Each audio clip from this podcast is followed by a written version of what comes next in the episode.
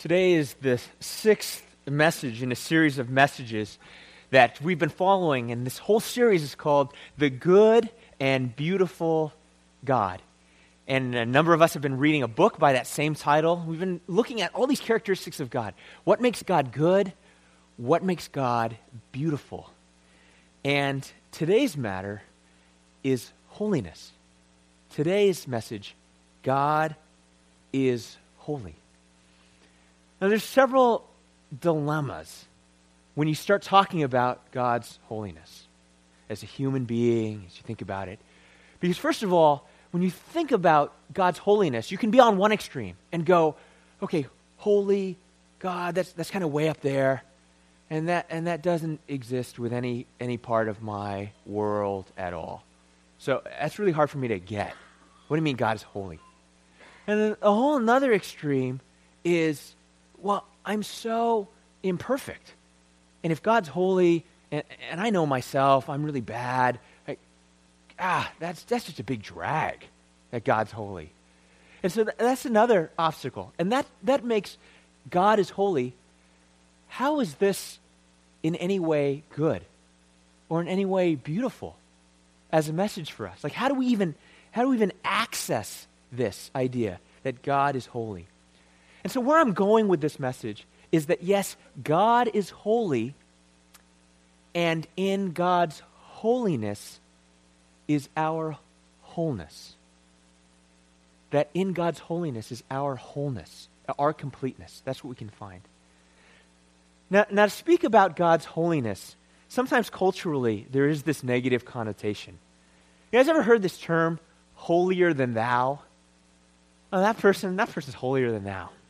It's usually a negative thing that happens with religious people.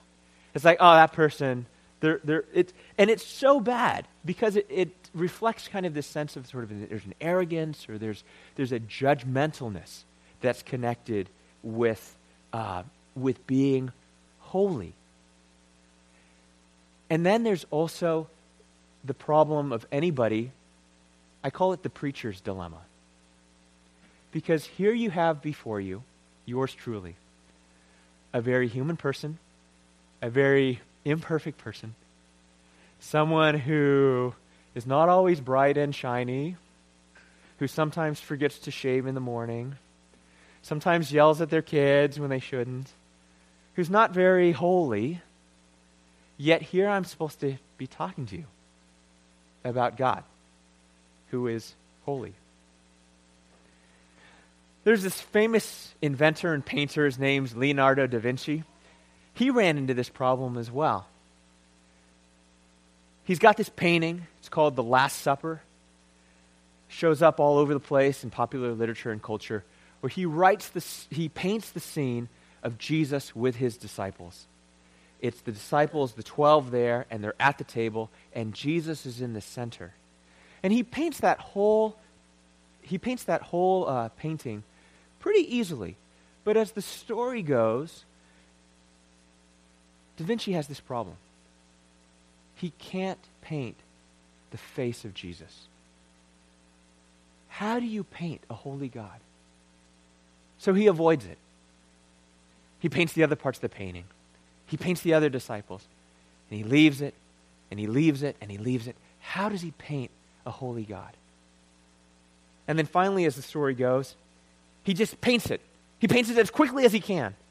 And then he just he lets it go. And he says, There's no use. I can't paint him. Today we're going to look at Scripture and the prophet Isaiah. And he's in this same dilemma. What do I do with a holy God? How do I engage with a holy God? He's confronted with his own sense of inadequacy, his own lack of who he is as unholy in the context and in the presence of the holy. But he discovers that God is holy and that in God's holiness, his wholeness is also found. You can open up your Bibles if you've got them to Isaiah chapter 6. This is going to be reading verses 1 through 7. If you've got your Bibles, that's great. You can follow along. There's also another way that I invite you to listen to this passage today. And you can do this. I'd invite you to close your eyes and envision this passage out of Isaiah and see how you encounter the Holy God. We're going to talk about this a little bit. We're going to unpack this. So you can either follow along in your Bible or you can close your eyes and picture this. Isaiah chapter 6, verses 1 through 7. In the year that King Uzziah died, I saw the Lord sitting upon a throne, high and lifted up, and the train of his robe filled the temple. Above him stood the seraphim. Each had six wings. With two he covered his face, with two he covered his feet, and with two he flew. And one called to another and said, Holy, holy, holy is the Lord of hosts. The whole earth is full of his glory. And the foundations of the thresholds shook at the voice of him who called, and the house was filled with smoke. And I said, Woe is me, for I am lost. For I am a man of unclean lips, and I dwell in the midst of a people of unclean lips. For my eyes have seen the King, the Lord of hosts. Then one of the seraphim flew to me, having in his hand a burning coal that he had taken with tongs from the altar. And he touched my mouth and said, Behold, this has touched your lips. Your guilt is taken away, and your sin atoned for. Amen. The date of this passage is about 735 BC. And we get that from the reference at the beginning that the year that King Uzziah died. And what's going on here, and what God is giving to the prophet Isaiah, is he's giving Isaiah a vision of assurance. He's giving Isaiah a vision of God's power and God's glory and God's holiness in a time of transition. Uzziah has been a good king over Judah. But in the year that King Uzziah dies, it means that a new king, a new leader is coming into the community. And anytime you have a new leader, there's always uncertainty. You never know who the new leader is going to be. You never know what kind of person this is going to be. You don't know if we're headed for prosperity or towards ruin. And in that transition and in that uncertainty, God gives to Isaiah this passage. Is the new king going to be good? You don't know that. But you know that God is good. You know that God is holy. And that's the picture. And that's the assurance. God's power and presence and holiness is present here. You see that God, in the original picture, is high and lifted up. He's exalted in the temple. He's just up there. And that evokes all of these images of holiness. Holiness, by its definition, means separated, it means pure, it means unmixed. You get this picture of God being high and holy. You think, okay, God is good. He will provide. He will be the one that will lead us. We are led by a holy God. It's in the place of worship, it's in the temple. The holiest place there for the people is the temple, and there God is present. So you get, even in the context of this incredible image, this holy God who is in this holy place, lifted up and separate. It says that he's surrounded by the seraphim. What that literally means, seraph, seraphim, it means literally burning ones.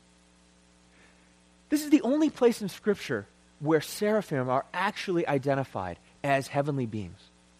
Other parts of Scripture talk about angels, archangels.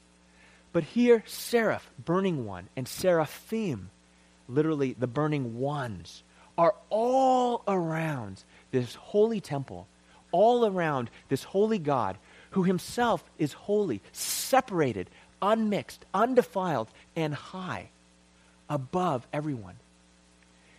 And these seraphim, what are they doing? What is the image? They, though are burning, though they are bright, they are covering themselves. It's a sign of humility. They're covering parts of themselves in humility. Imagine, if you will, it's like you're coming before a king, you're coming before royalty, someone who is filled with honor. And what do you do? What's the posture? You come in with your head bowed, your head low, you're covered. You're coming down this way. So here you have this picture of these heavenly, burning, bright beings coming in humility into the greater brightness and the greater glory of God who is lifted up in the temple. And then they give this tripartite declaration Holy, holy, holy is the Lord of hosts. The whole earth is full of his glory.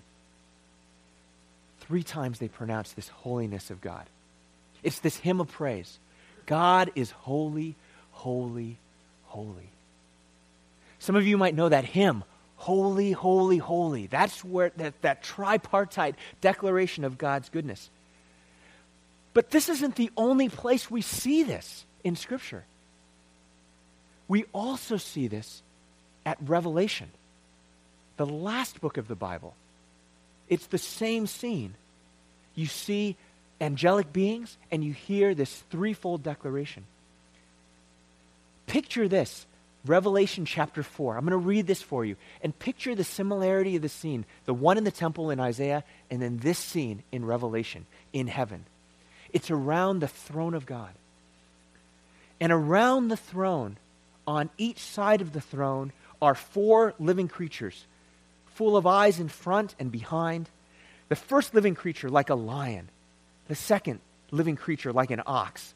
The third living creature, with the face of a man. And the fourth living creature, like an eagle in flight.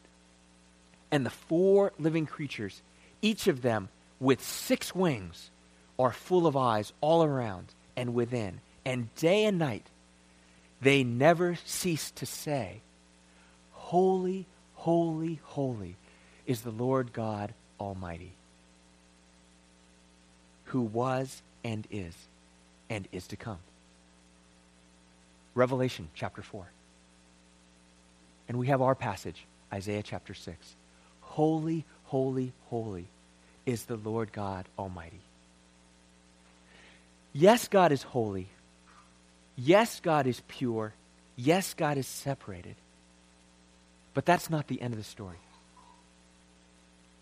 it goes on. That God's holiness and purity then does not result in our judgment, in negative judgment. Yes, holiness creates clarity about sin. I mean, that's what Isaiah dealt with. Woe is me. Woe is me. I'm an unclean man, living among a people of unclean lips. But then everything in the Isaiah scene moves not to Isaiah's judgment, but it moves to Isaiah's forgiveness and his wholeness. Everything is drawn from God's holiness into Isaiah's forgiveness, into his wholeness as a person. Isaiah says, Woe is me, for I am lost. I am a man of unclean lips, and I dwell in the midst of people of unclean lips for my eyes have seen the King, the Lord of hosts. In the midst of holiness, in the midst of a holy God, Isaiah is painfully aware of his inadequacy. He's painfully aware of that. But then, one of the burning ones comes to him. One of the burning ones flies to him with a burning coal that he had taken from the altar. This burning, bright thing. And he touches Isaiah's mouth And then he says, Behold, this has touched your lips. Your guilt is taken away. Your sins are atoned for. The NASB, the New American Standard Bible, simply says, Your sins are forgiven. In the presence of God's holiness and purity, there's the forgiveness of sins. Jesus Christ was called the Holy One of God. And when you look at the life of Jesus Christ, you see this forgiveness all the time. It was Jesus Christ who was making people clean, making people whole, even as he was the Holy One of God. Now, to really understand what's, what Jesus was doing and how profound Jesus was making people clean, I have to give you a little understanding of what was happening around Jesus in the first century and in his culture and this idea of something called ritual purity. Ritual purity. There's a pretty famous story that Jesus tells, and it's called the Good Samaritan. And to summarize, it's about a guy who's going down the road and he gets beat up by robbers and then he's bleeding and then he's, he's just laying on the side of the road. Now, in first century Jewish culture, what was really important was to keep yourself pure. Because when you were pure, then you were allowed to participate in Jewish culture and particularly in the worship. You had to be ritually clean in order to worship and be part of that worshiping community. What made you unclean? Bodily fluid, particularly something like blood. So, in the story that Jesus tells of the Good Samaritan, you've got this guy beaten up by robbers and he's bleeding on the side of the road. And then, as the story goes, you have these two religious people that walk by. You have a Levi that walks by, and then you have a priest that walks by. And both of them don't help the guy who's bleeding. They don't help him. Why? Because of ritual purity. How are you made clean? It's pretty intensive and, and, and laborious. You can't just clean yourself with normal water.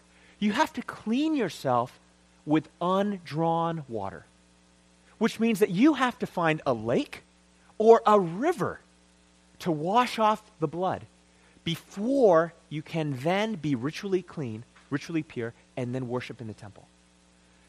So, what happens in the story of the Good Samaritan, you got a guy beaten up on the side of the road.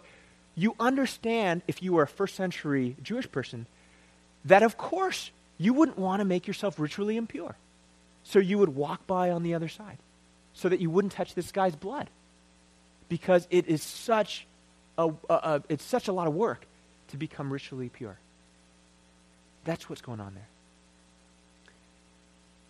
In, the, in, the, in another scene in the life of Jesus, he's walking along, complete crowds all surrounding him. And there's a woman. And the passage says in Luke chapter 8 that she has been suffering from hemorrhages. For 12 years, this woman has been suffering from blood flow as the crowd is all pressing around Jesus and Jesus is walking, she reaches through the crowd and touches him. And she's made clean. And Jesus says, Who touched me? And the woman comes before and says, I touched you. And Jesus says, Your faith has healed you. Jesus has made this woman healed and whole. But in the first century context, anyone who has any contact with someone who's got like blood like this would be ritually unclean. But this is the thing about Jesus. The woman did not make Jesus unclean. The way that the priest and the Levi would be afraid that the man on the road would make them unclean. Instead, the Holy One of God, Jesus, makes the woman clean. When you read the life of Jesus, and Jesus spending time with sinners and tax collectors. Jesus is not made unclean by them. It's that these people are made clean by the Holy One of God. That's the great reversal that happens in Jesus Christ. It's not that people make him unclean, it's that he makes people clean. It's what I loved about even Pastor Ali's message from last week when he was talking about the woman lost the coin, the sheep who was lost, and then the prodigal son, talking about God's love. The whole context of that message was that Jesus was eating with sinners and tax collectors. And then people would say, Man, Jesus is eating with all these unclean people. They go, Man, he must be unclean. But that's not true. Jesus is able to make people who are unclean clean. And why is he able to do that? Because he is the Holy One, the Holy One of God. I'm going to tell you a story. This Saturday, the city team group from GRX is going to go out. We're going to partner with City Team Ministries. And that's a ministry in San Jose that works with homeless people. They have a residential program, but they also uh, feed homeless people. And they come on Saturdays. And we have the privilege as a church of partnering with them. I'm so grateful for Winford and Jeff and Sarah and the team that are, that are leading that. It gives us an opportunity to love people and to connect with people, homeless people, in Jesus' name, and to serve people. One of the things that we do when we go out is not only just serve the food, but we try to connect with homeless people by listening to their story, by talking with them, and even sometimes by praying with them. Now, we, uh, um, a, a, couple of times back, uh, we had someone with our GRX team, and she was pretty new to working with homeless people. But I loved that she came out. She was so courageous. Because, you know, let's face it, sometimes working with homeless people can feel a little scary. Uh, you don't quite know what they're going to do. Um, and to be honest, sometimes homeless people, they, they smell. They're, un, they're unclean. They feel a little bit dirty to us. And, this woman, you know, she is, she, you know, she's just like, you know, she's just like you and me.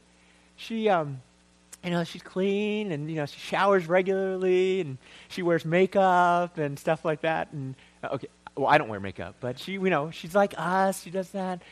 And she's like, I don't, I don't know how this is going to be. And we say, okay, well, well and so she, what she did was she said, well, there's a lot of men that come. But I'm going to pray that, uh, that it'll be a woman, that, that it'll be a woman that comes. And that God will lead me to her and we'll be able to, you know, maybe talk. And so we all get there, and yeah, there are a couple of women that show up. There are a lot of men, but there, there's some women. And so she goes over to one of these women, and she begins talking to them. But she can also begin to, um, she can also smell this woman. And she can also see that this woman hasn't showered in a long time. She's probably sleeping out on the street, probably not, not very clean. But as they're talking, and as the woman from our GRX team is creating this space to listen, to hear her story, and to engage and share in humanity, the woman begins to open up and tell her own story about her daughter, about her own struggles, about drug addiction, about just pain in her life. And the woman from our GRX team just gets to hear this and minister to this woman and humanize this woman by listening to the story, engaging. And it's a holy moment. And then at the end, homeless woman asks, Hey, can we pray together?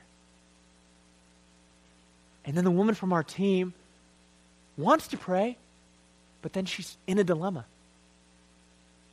The homeless woman extends her hands. And the woman from our team looks down and looks, and her hands aren't clean. She doesn't want to grab her hands. So what she does is she grabs her wrists. It's a little cleaner. And then they begin to pray. and tears start coming down. The woman is weeping, and God is just blessing her and ministering to her. And then they say amen. And the woman who's homeless just reaches out and just grabs the woman on our team. Just embraces her with this bear hug. And the woman on our team is completely stiff. and she's thinking, I hope this other woman doesn't sense how stiff I am. And in the same moment she's thinking that, she also had this word from God. And her word from God was it's not what's on the outside of a person that makes them unclean.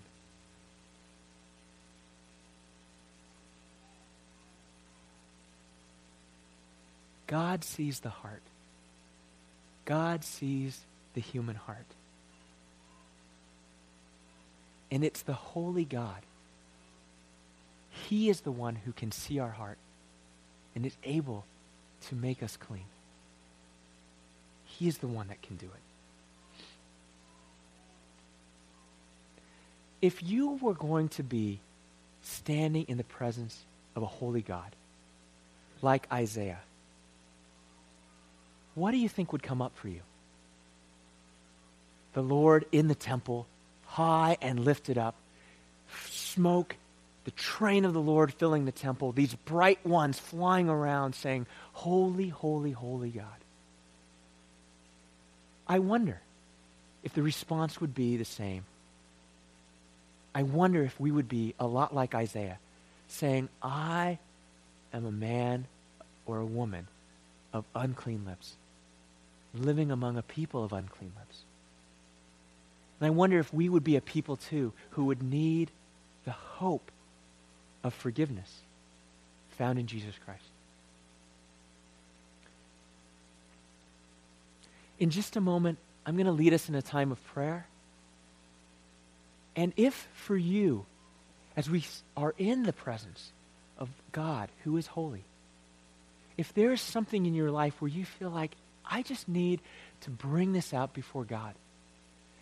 This time of prayer is going to be an opportunity for you to do that. Do that in your heart between you and God. You can borrow the words that I'm going to pray if you need to pray those words. But if you feel like there's something in your life that you feel like, I need to bring this to God, then you can go ahead and do that. You know, as a staff right now, we're reading a book by a theologian named Dietrich Bonhoeffer. And Bonhoeffer looks at a lot of different stuff going on. But Bonhoeffer makes this critical statement. He says that man, and I'd say that women, men and women, but Bonhoeffer says man is destroyed only by his sin and can be healed only by forgiveness. If you feel like there's something in your life, might be a sin, maybe a sin of addiction, judgmentalism. Maybe there's a critical spirit that's dragging you down. Maybe there's you, you struggle with greed or lust, something that's just destroying your life, eating away at you. This is going to be an opportunity to bring that before God and release that to God in the presence of our holy God so that we might have forgiveness that we might have wholeness, that we might be released and live in all that God wants us to live into. So let me invite you to pray with me right now. Let me lead us in a time of prayer.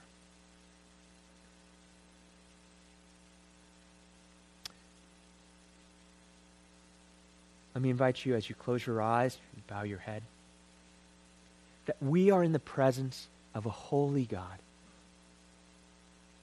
who is perfect, who is lifted up, who is pure, and who loves you.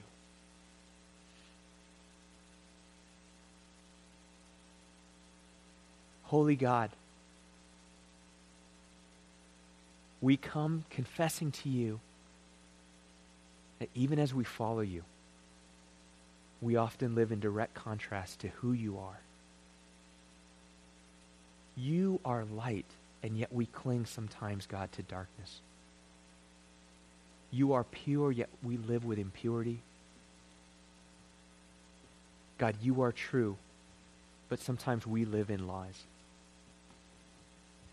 God, you are grace, but sometimes we stand in judgment over other people. God, you are love, yet we sometimes find reasons to be completely unloving. God, you provide for us, and yet sometimes we still live in greed. God, you have given everything to us, and yet sometimes we still give ourselves to other things and other addictions. God, you know our heart. If we would stand in your presence, you, God, would see the darkness in us. But God, thank you that no darkness is too great for you. Thank you, God, that no uncleanliness in our lives and in our past is too great for you to make us clean.